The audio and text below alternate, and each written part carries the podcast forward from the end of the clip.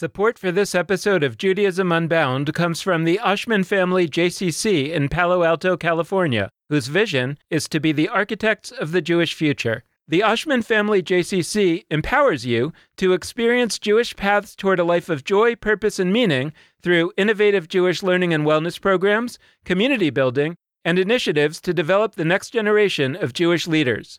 Learn more at www.paloaltojcc.org.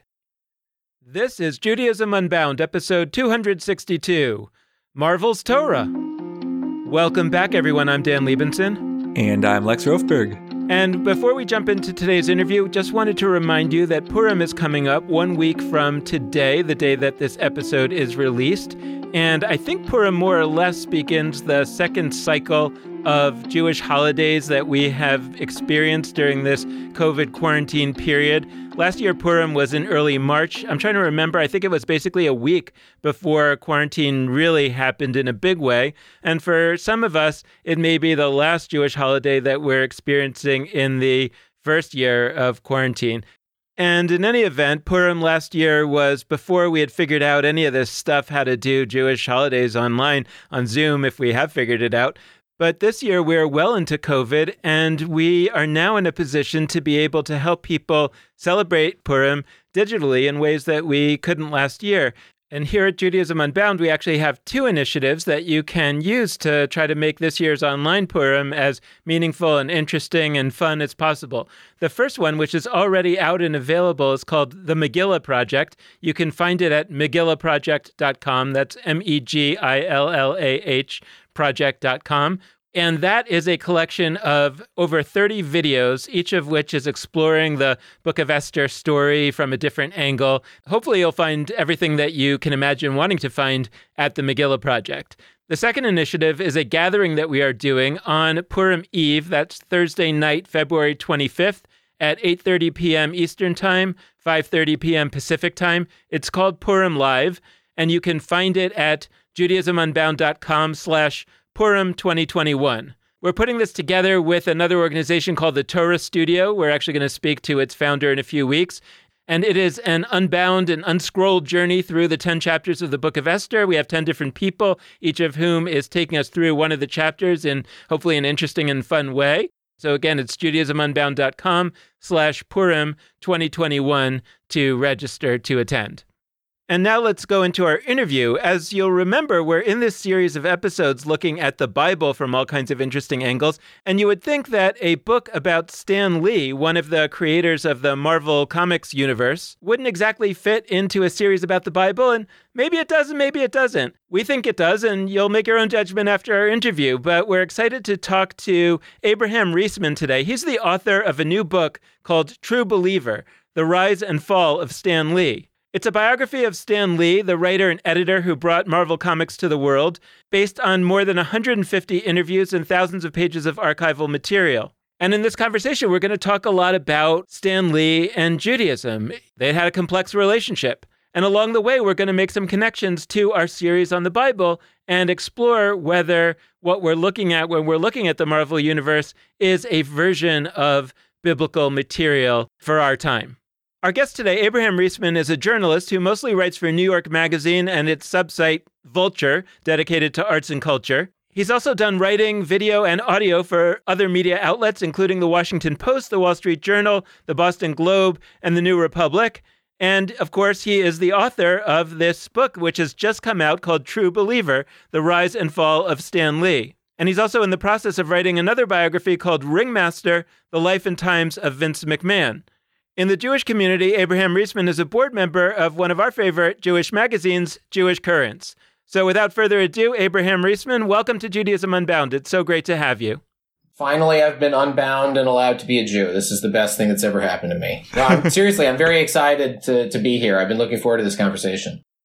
Well, we have two. So, for those of our listeners who may not be mavens in the world of comics, I thought we could start by just could you give us a very brief understanding of sort of what's the difference between Stan Lee's work at Marvel and the other superhero comics, especially the world of Superman, Batman, the DC world that we know of? Like what what was Stan Lee's real contribution?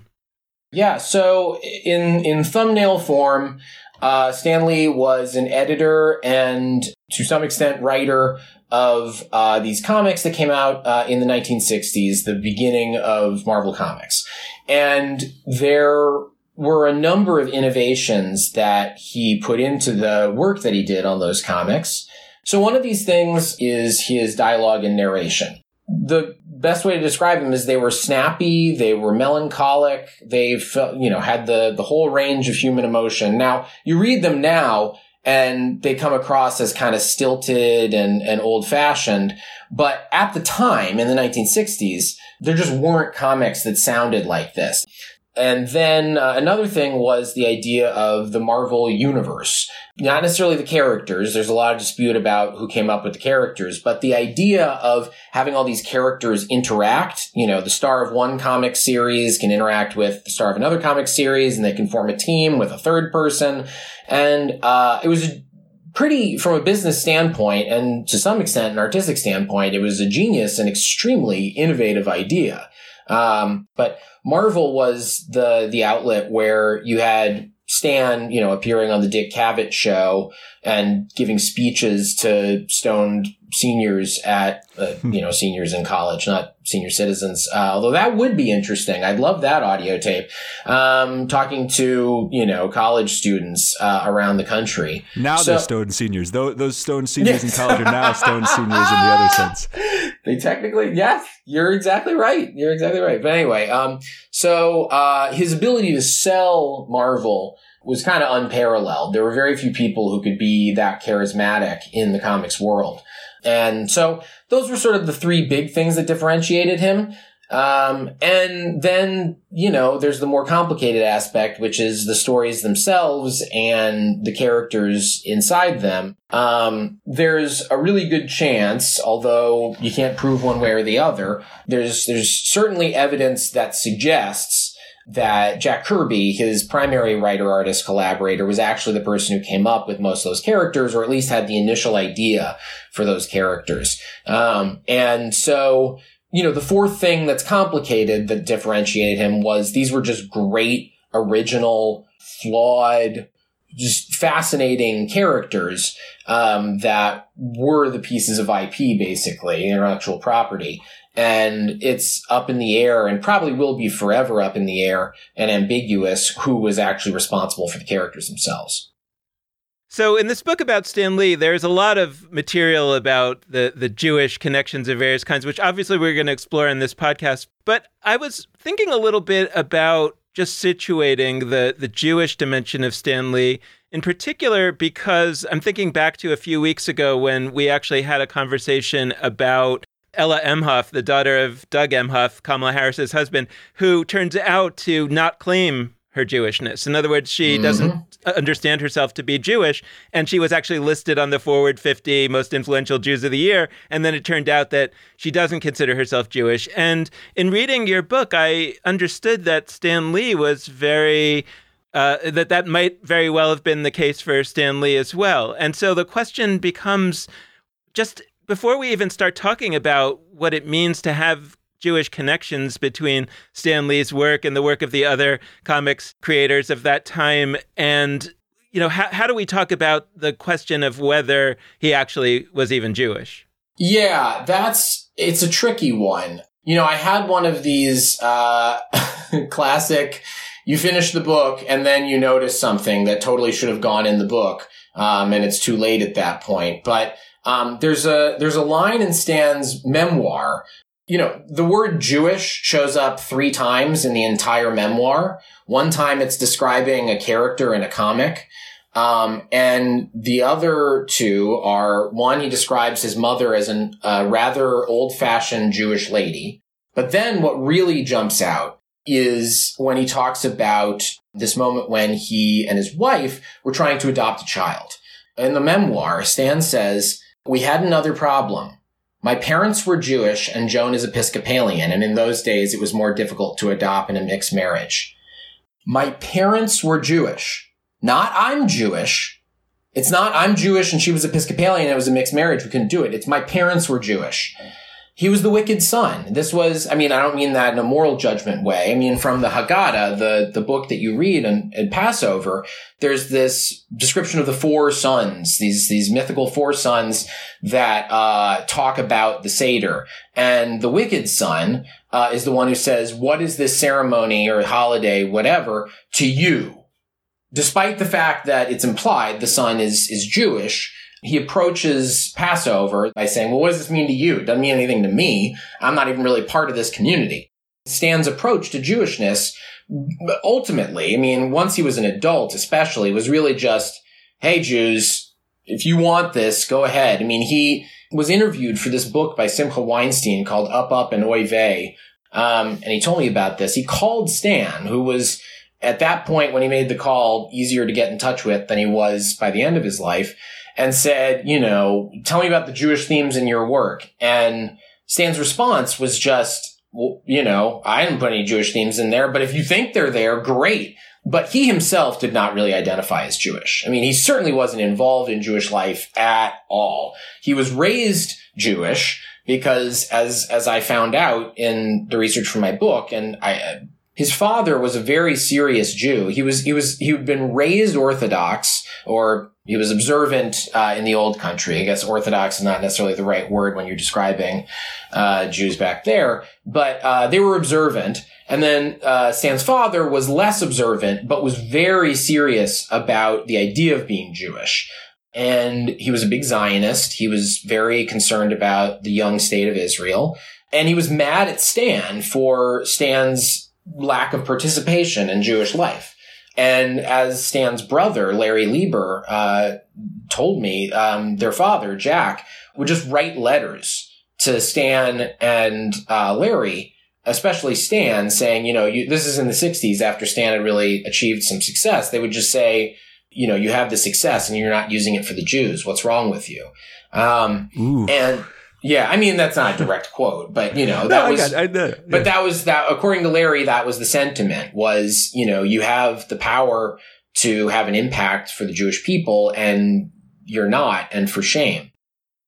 Yeah, I mean, I really loved what you did in your book. I mean, the way I said it to you in a message, and the way I'd say it to our listeners is, your book is a very deep approach to you know, early 20th century Jewishness and Jewish immigration from Eastern Europe. I mean, specifically from Romania. And I'm actually going to follow up on that in particular because I thought you did an amazing job profiling like a specific kind of European Jewish immigration because so often we talk about it as like this one big thing. Yep. Ah, 1880 to 1924, like Eastern European Jews right. came here in a big crew that's roughly the same, and like you did a yeah, good at job a consistent a specific... rate the entire time, and yeah, yeah exactly. Um, but so we'll get there. But like this is a book about a comic book figure, and it was one of I read a lot of things about turn of the 19th to 20th century Jewishness. And I thought this was one of the more fascinating ways to look at that. And look, it's not that you gave some big, broad overview, like you, you honed in very specifically,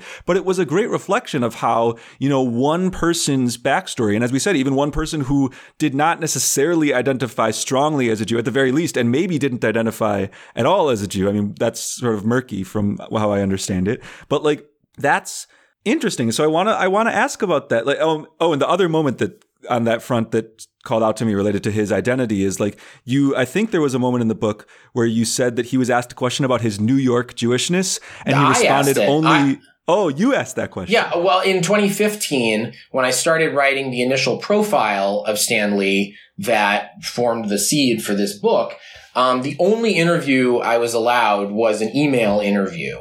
And um, one of the questions was, how did New York Jewish culture impact you and your writing?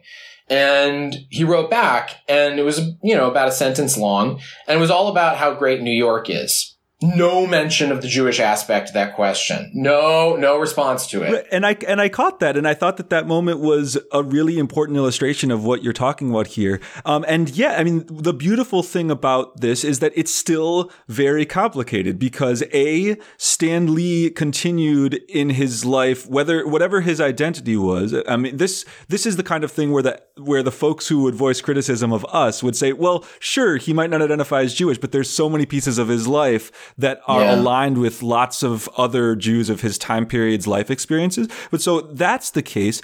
And the universe pun intended, the universe he inhabited, the comics universe that he designed, and the, the, the comics people of the time were predominantly Jews and predominantly European Jewish immigrants or children of European Jewish immigrants from that time period. So basically, I'd love to hear from you, like, what happened with Stan Lee's family, which were the Liebers when they immigrated. Yeah. Like, what was the deal there? What can it teach us about Jewish immigration? And to some extent, as an author of a of a book that is not like you know, I don't know, quote a a Jewish book primarily. I mean, it is also, I would argue, a Jewish book. But like, as somebody who took on the project of giving a Jewish window into a book that is much more than that, what was that experience like?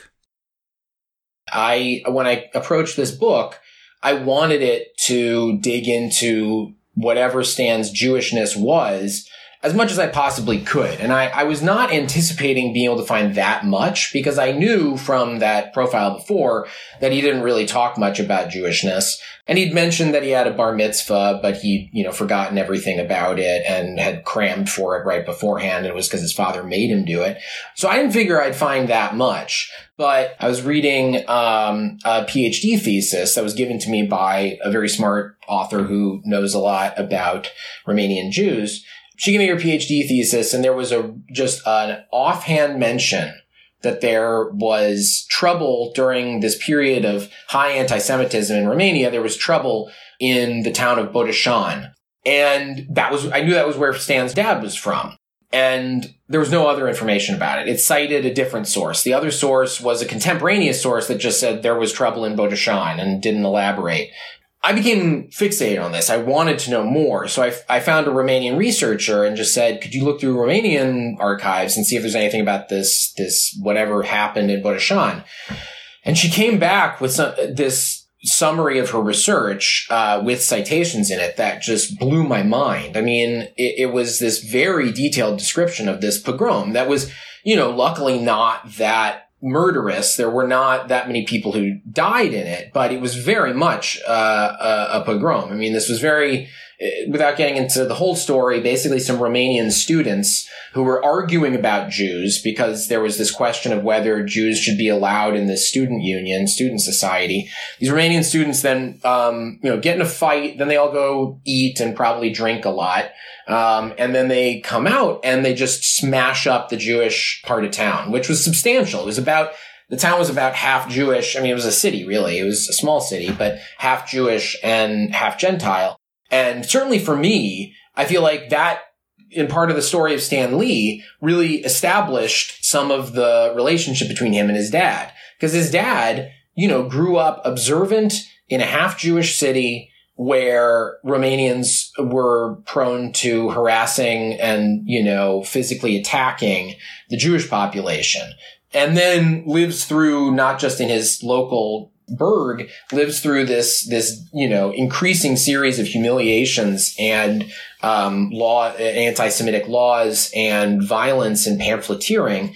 So of course he's when you're feeling when you're receiving that kind of anti-Semitic hatred, people often go in one of two directions. Either you just go, screw it, this is not worth it. I'm just, I'm not Jewish anymore. I'm just going to be something else. Or what happened with Jack's, uh, with Stan's dad, Jack, uh, or Yanku Ern Lieber as he was born, which is he became very cemented in Jewishness. Like he was very passionate about it. And I would presume, maybe this is just a baseless inference that a lot of that had to do with living through that kind of anti-Semitism at an impressionable young age. I mean, he was, he was four years old when the Botoșani pogrom happened. You know, that's old enough to remember something and young enough that it's going to really have an impact on you. So through research, that kind of research. Oh, another thing I stumbled on that blew my mind that existed was this memoir by this guy who was actually a relatively popular Jewish writer at the, in the early 20th century, early to mid, uh, a guy named Marcus Eli Ravage. And it turns out he was from the same county as uh, Stan's mother.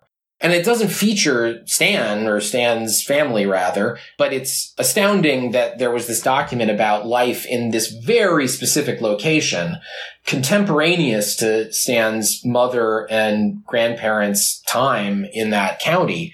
And, you know, it's a testament to the fact that there's a lot of Jewish history out there and you don't know the half of it. You don't know the one one thousandth, one millionth of it.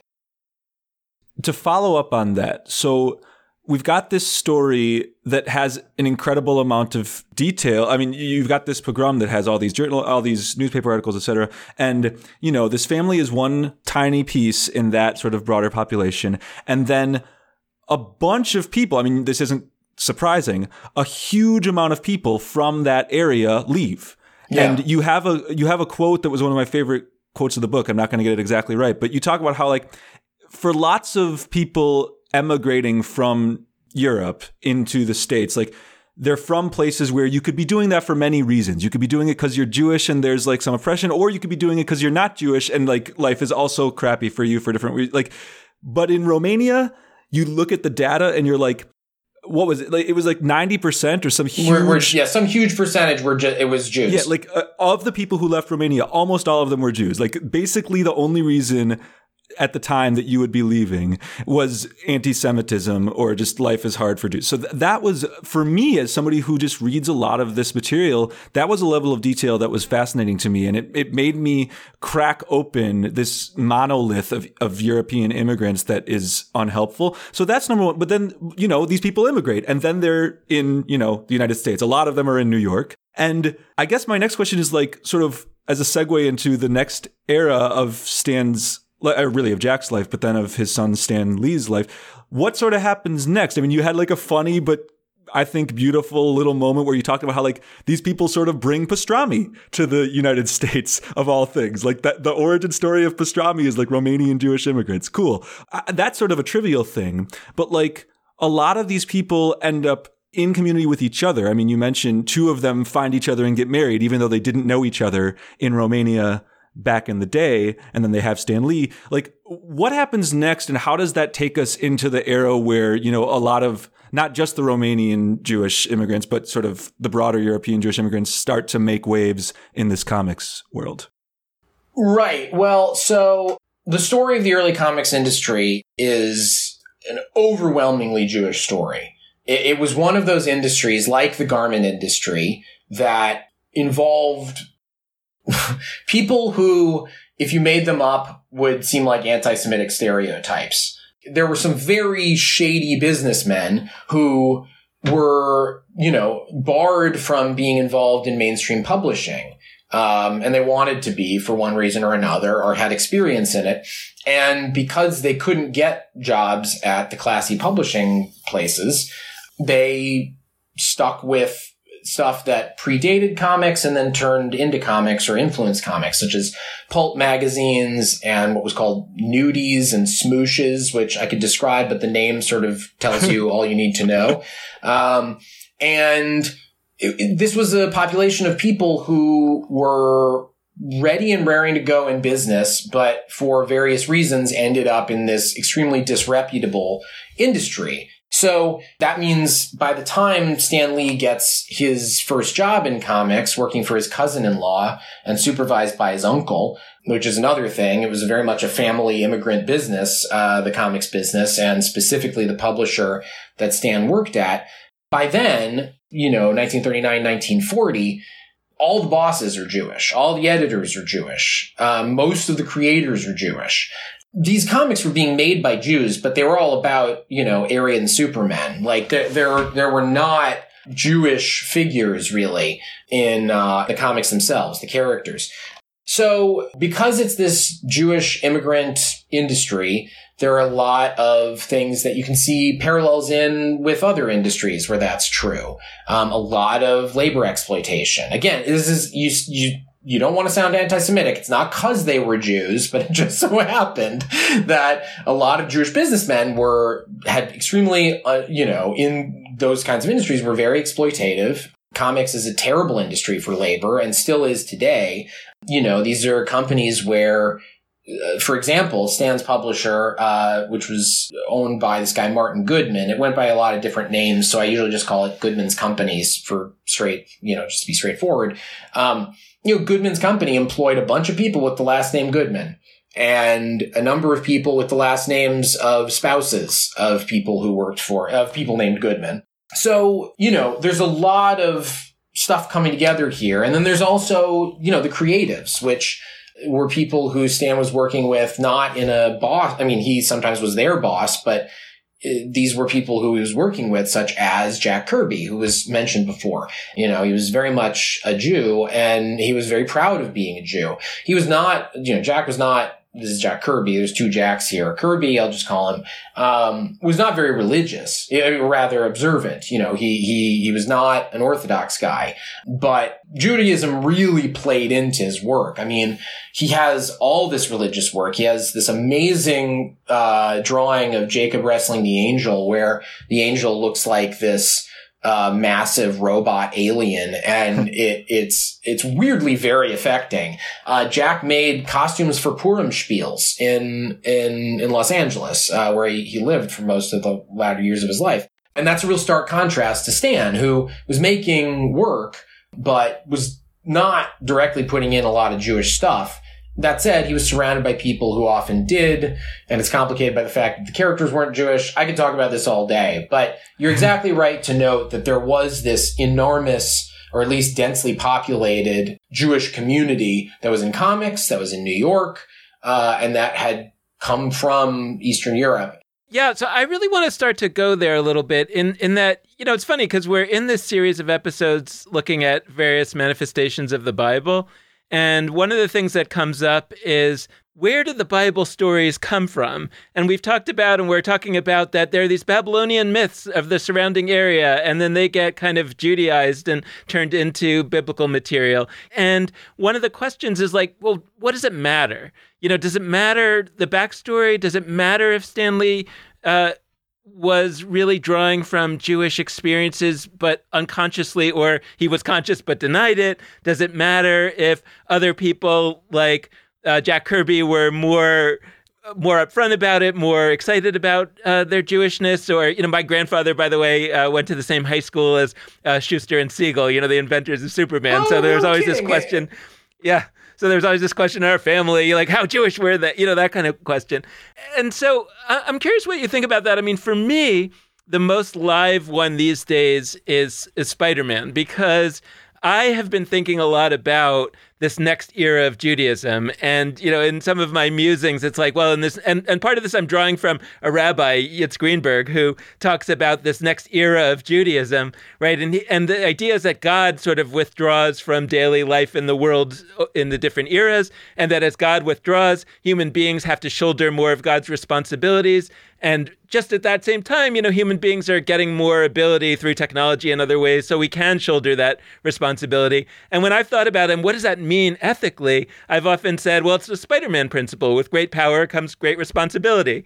And that that actually, in the same way that the the lesson learned from the Exodus is you were slaves in Egypt, so you should make sure nobody else is ever a slave. You know, the lesson learned from Spider-Man is you know, now that you have the power of a more powerful being that you might have thought of as only God's power in the past, now you have to have the level of responsibility that you might have expected from God going into the future. And so I'm just sort of wondering whether it actually maybe matters how we understand the relationship between this work and Judaism, because actually they're really important ethical principles that come out of the world of comics and that we might actually take really seriously. Like I, I sometimes feel like it's cheapening it to call this the Spider-Man principle, but we all know it from Spider-Man, and it's actually pretty powerful when you take it seriously.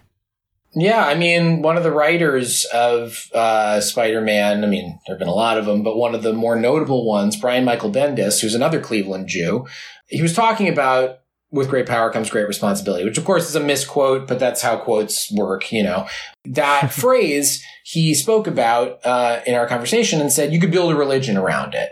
And it sounds like you concur. I mean, it's true. It's, it's a, we don't know whether Stan came up with it actually. It may well have been him lifting from a number of, uh, or any number of other you know, quotes from notable people that had that phrase and concept in it, but he certainly popularized it. And it is something that is worth considering. I think about it all the time. I mean, it gets at the nature of the privilege conversation where you're saying, okay, well, what are the advantages uh, and, and structural bigotry where it's like, what are the structural aspects of society that have allowed you to get ahead?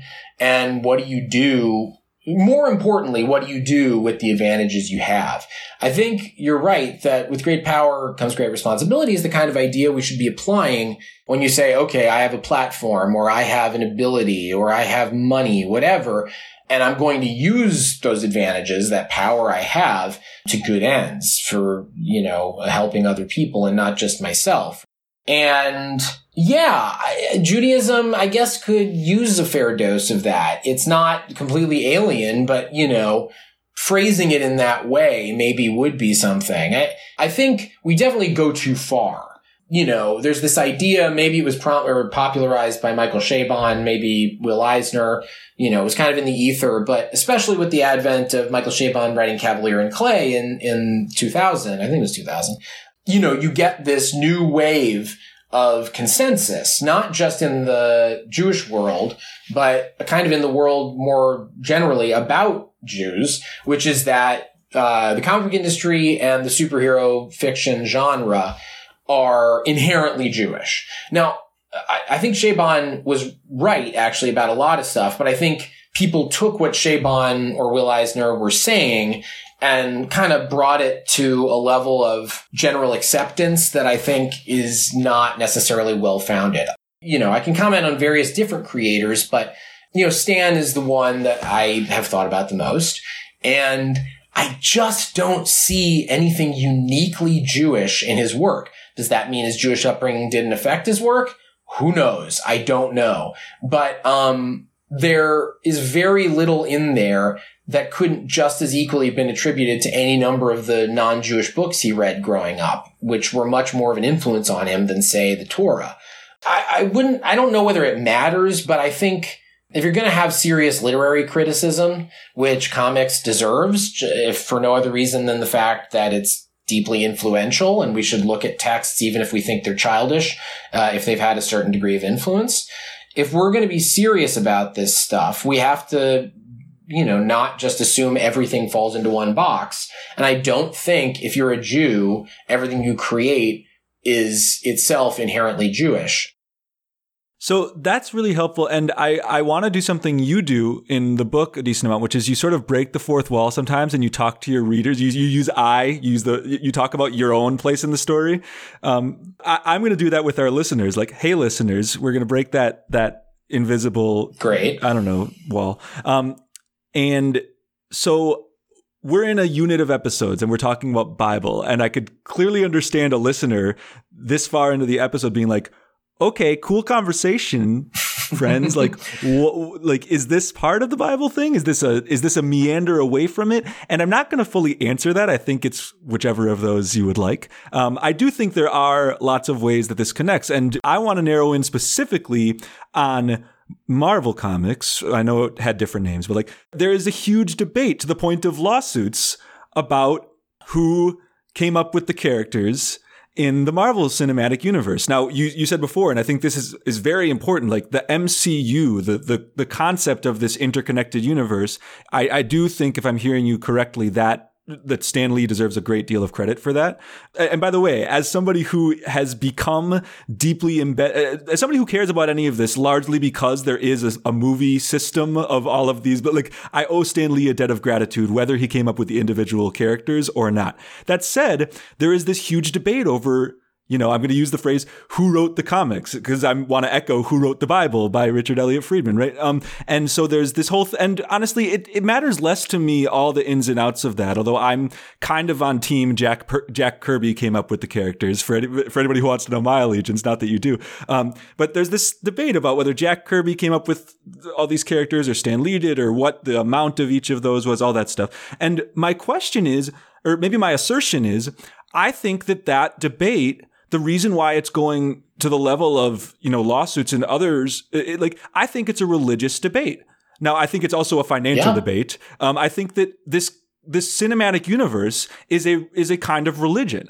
And I don't say that trivially. Like I actually think that part of why Stan Lee's move worked, like part of why the Marvel Cinematic Universe or the Marvel Comics universe at first worked is because it created this like religious kind of system. It's like the Bible, we call it, you know, the good book or whatever. But I think the reason that the Bible works is because it's actually many books in conversation with one another and characters from one pop up in another one in a different way. And, you know, one author of one book sort of takes an earlier character in a different direction or like that's what the MCU is. And I think that as somebody who is connected to these movies, I'm I'm struck at the resemblance to religion, and I think that you know you've even gotten very angry emails, and to the point of if I'm, uh, I think you said like death threats before. Only one so far as of this taping. Only yes. one. Okay, that's that's a big deal though. I, am yeah, I, of course, yeah. like don't wish that on you or anybody else, but like I don't think that's because people are like being dumb and like oh they care about comics more than they should. Like on the one hand, I don't want anybody sending death threats. On the other I get why people would feel that level of connection to these books. These do, these are commentaries on our world. These do have a huge influence on a huge number of people in a way that is not different from the Bible. And honestly, if we were to measure the number of people in the last like 10 years who have been impacted by Marvel through any of the movies versus the number who have been impacted by the Bible, I think the Bible wins, but I think it's actually like kind of close. Um, so I'd love to hear from you what's going on there. Why, whether that's the relationship between you know the different sources and the whole Kirby Lee debate, because that's another thing. You know who wrote both sets of documents matters, and the ways in which this sort of resembles religion. Well, in many ways, they're the same thing because um, the two religious questions you're talking about here, you're on to something there because you have uh, religious belief about who wrote the Bible. Um, and that plays directly into your religious belief about the individuals in the Bible and about the um, people who have conveyed the Bible. So too in comics and in Marvel, you have uh, the question of who was really behind these stories and, and more majorly who was behind the initial characters. And you have this love of the text. And the text, I would say, at Marvel includes the meta text. Like Stan is a character in a lot of these comics, not, you know, a massive percentage of them, but like also Stan's name was on the comics. Even the ones he wasn't writing for decades afterward, they said Stan Lee presents on them. And so Stan Lee is a character in the Marvel universe, both literally and, and figuratively. And because you believe that figure wrote your Bible, wrote, or at least was the progenitor of the beginning of your religious texts, you're going to have very strong feelings about that character and about the role that character played in creating this thing that means an enormous amount to you. It's been interesting to watch people's criticisms because I think a lot of it is just purely how dare you insult this religious figure that I believe in? Who, who, if we're talking about the Bible in context of Marvel, he is the the Hashem of of that story. I mean, he's the hmm. God. I mean, he's the guy who, if you're taking Stan the character as part of the larger Marvel story, he's the one who was the initial scribe, who was the one who received the word and put it out there. That's that's it hurts when you poke that.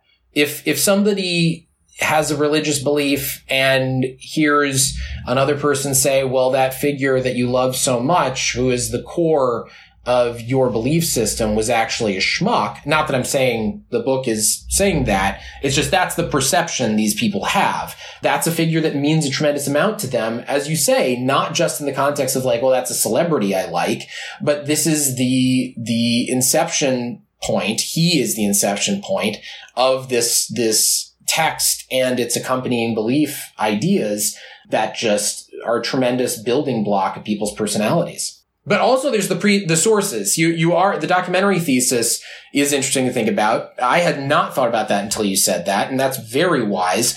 It is true that you have, you know, the, the, the text that is the Marvel story, as in the, like, 80 year, 80 plus year long, uh, intertwined narrative, uh, that is the Marvel universe, like scripture. It's, it's assembled from different texts and different authors, most likely. I mean, now I'm revealing my beliefs, but it's an assemblage of different texts, sometimes with repeating characters, but with their own perspectives and agendas. And you bring them together into this thing that is sometimes contradictory, sometimes borderline incoherent or outright incoherent, but that melange, that, that, you know, combination of all these texts and all these different authors leads to something that is tremendously powerful. For me, it really does uh, hold together because I remember, like, I wasn't a huge fan of the Marvel comics, like Lex, maybe before the movies started. And I remember just kind of, right, you know, these these worlds like smashing together. Like in the case of Thor, it's the gods of Asgard, you know, the, the Norse gods. And in the case of Spider Man, it's, you know, some kid who got stung by a spider. And somehow these totally different worlds end up the same world. And it's, it's, it's just, as I'm thinking about it, it just strikes me. It's like, well, for people who struggle to understand what these academic Bible scholars are talking about in terms of what the Bible really is, it's actually really helpful to see it as a version of the Marvel Universe where all these different stories got smushed together into a semi coherent single world. But then when you look at it really closely, it's not that coherent. You could argue that you know the bible is is the closest thing to an analogous work to the marvel universe I, I hadn't thought of. I mean, I, I often talk about the Marvel Universe being relatively sui generis. You know, there aren't really that many precedents. But if you're going to pick a precedent, that the the Bible itself may well be that. Yeah, and you you even have uh, sorry, I just I really want to just keep rolling with this because even if we don't get it totally right, like this will be a worthwhile thing for folks to ponder on. Like I, I you even it. have like canon and not in both. Like the word canon is used a ton in like fantasy and sci-fi conversations, and even in this Marvel, even in the set of comics that are created by Marvel, say like the X Men are not in the Marvel Cinematic Universe, right? Like like there's uh, at least not yet. Uh, maybe that'll maybe one day that'll happen. And and from my perspective, you could compare that to you know books that didn't make it in the Bible that were still floating around at similar times. You know, books we've talked about on the podcast like Jubilees or Maccabees or whatever.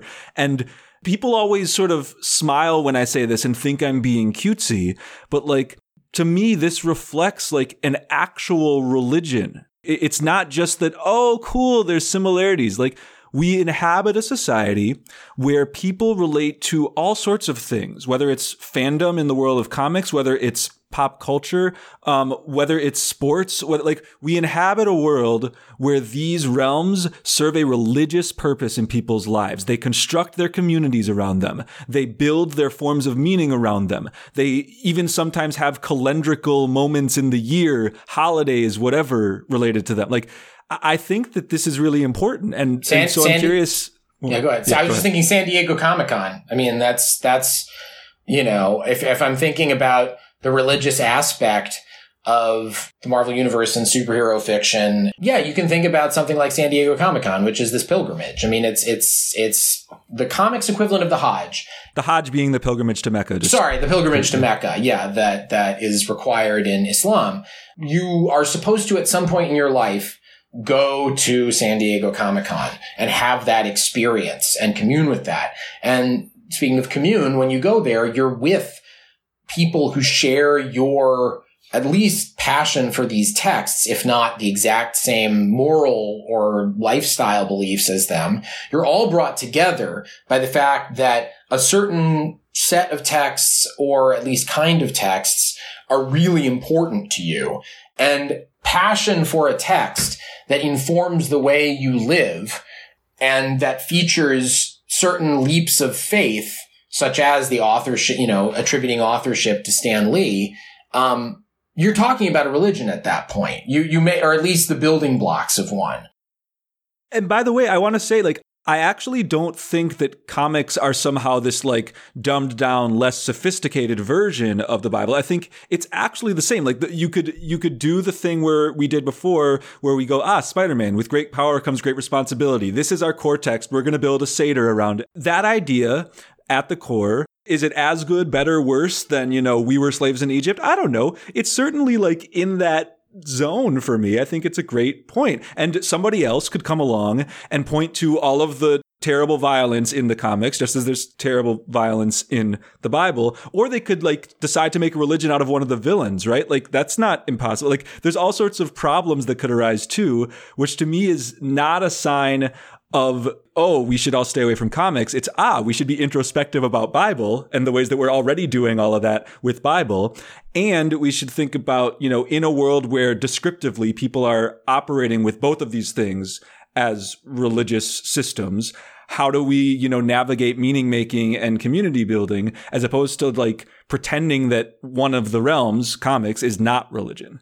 Well and i will say talk about worshiping uh, a bad character the bigger problem and this is the problem with any religion is um, the institutional forces and individuals who profit from that religion and who have a vested interest in having maximal believers and minimum doubt. In the case of the Marvel Universe, that's Disney. I mean, Disney owns Marvel and Disney has a vested interest in people having a certain set of interpretations of this, you know, biblical text of the Marvel Universe. I, I, for me, that's the bigger danger. The bigger danger is if this becomes some kind of religion, which is hypothetical, but who knows, having it be decentralized and having it be something where it's built on rigorous thought and interpretation and questioning and debate, I would much prefer to see that than a model where it's like Disney is, if we're going to use a different religion as a metaphor, you know, Disney is the Catholic Church and everything sort of comes from Disney and you have like a few heretics here and there, but pretty much everything is within the purview of this, this entity that has too much power and is impenetrable in a lot of ways. So getting into, you know, my anti-corporate activist. So I'll, I'll shut up now, but yes. Yeah, I mean, it's funny because as we're talking about this, I, I'm also thinking about the flip side of the religious experience, which I think for me and I think for a lot of our listeners is how we feel about Judaism. And I think also for me, and I don't know about our listeners, is how I feel about the world of comics, in that I'm not that into it as a religion, meaning like I'm not looking to obsess over it. I'm looking to participate in it to some extent and to take from it a more moderate experience. And sometimes the feeling of these, you know, San Diego Comic Con folks makes you feel like you can't really appreciate this stuff just as kind of a casual you know there's a, even a even an insulting way to say you're just a casual. I mean I, you also see this in star trek and star wars and sci-fi and everything. And i'm trying to think like who the where the corporate danger really is because to some extent right the what disney really needs is a lot of people like me who are willing to you know who just want to see the movies. Like that's probably where a lot of the money is, right? And just sort of the mass appeal, but it's like a sub religious appeal. And then there's the people who are kind of the really the most uh, dedicated. They basically devote their whole life to it. And I, I, don't know. I guess my question on the corporate level is is that who? Which one is Disney really most benefiting from? And and I guess back to Stan Lee. You know, his life didn't end all that well. And I'm curious to what extent some of these forces were really at the heart of why his later years were were difficult, or it was for other reasons altogether? Yeah, well, I will say before I get into the meat of answering your question, one thing it sparked for me. You're talking about Stan's uh, very difficult and um, and difficult to know about and read about. Uh, and learn about uh, final years, and especially the last year and a, a, year and a half of his life after his wife died. Uh, and before he died, there was uh, a lot of abuse. And one thing that I kept thinking about while I was researching his final days was I wonder if this would have gone differently if he was involved in the Jewish community. There were no institutions that took meaningful action to help him or save him. He was suffering out in the open. Like there was, there were news reports about how bad things were. And yet Marvel and his uh, his second Marvel uh, post Marvel company, which was still going then, POW Entertainment. Other than like vague issues, you know, vague statements of like we stand with Stan, hope Stan's okay. You know, they didn't do anything, or if they did do anything, it was top secret and accomplished nothing. would there have been an element of we look after our own if he had been involved in the Jewish community and in Jewish institutions? Greatest generation guy, child of immigrants. This is the profile, the kind of person that Jewish institutions often excel at stepping in to help. Stan just wasn't involved in that world, so no one was coming to rescue him from that which is a mixed reflection on Jewish institutions. I want to say, like, you could hear that as a good thing that, like, as a general rule, Jewish institutions would be ready to help somebody. But, like, the fact that it requires sort of years of loyalty or fidelity when this is a person that the Jewish community has claimed in all these articles, ah, Stan Lee, born Stan Lieber, the Jew, the Jew, the Jew. Like, yeah. if if if that person is not somebody that you'll step in for, except for when they've sort of proven their devotion to you, that's not only good. Yeah, that's actually a great point. I, would only been thinking about the counterfactual, but you're right. The factual way it did happen doesn't speak well necessarily of Jewish institutional life. It gets into the question of, you know, is Jewish life sort of like your retirement fund? You pay into it and then eventually you live off of it. I, I don't know that's necessarily the model we want to have, but you do make the good point that like if we're going to claim Stan, then we had a responsibility to him. And I speak broadly as the Jewish population. Um, and that didn't happen.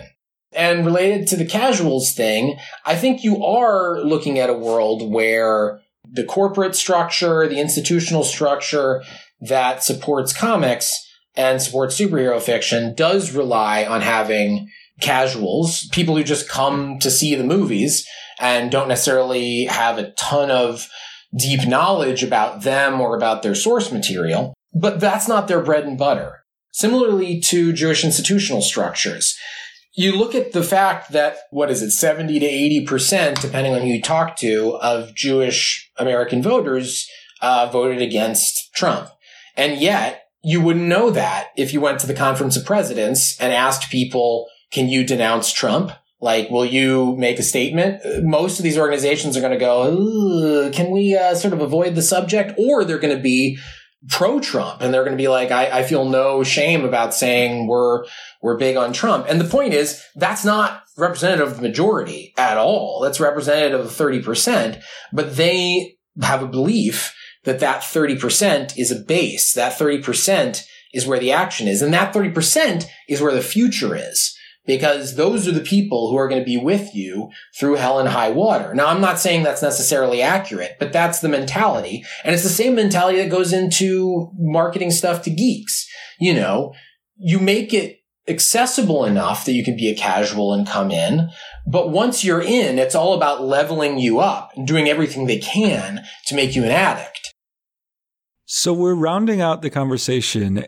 I'd sort of just put the ball in your court. Are there any pieces that you shifted uh, is there anything that that was affected in you in writing this book related to comics and your own relationship to them related to jewishness judaism and your relationship to that? Like what what would you sort of autobiographically look back on as having happened to you in writing this book it got me rolling on thinking about my own Jewish heritage. And also it got me thinking a lot about the parts of Jewishness that I've walked away from in comparison to my great great grandfather and the parts that I embrace.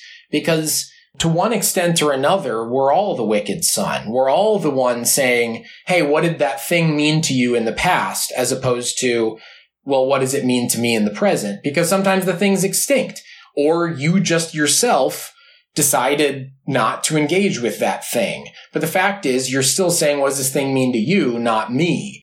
You know, what are the aspects of Jewish identity in life that I've made a choice to differentiate myself from and say, there are people who do that and they're not me?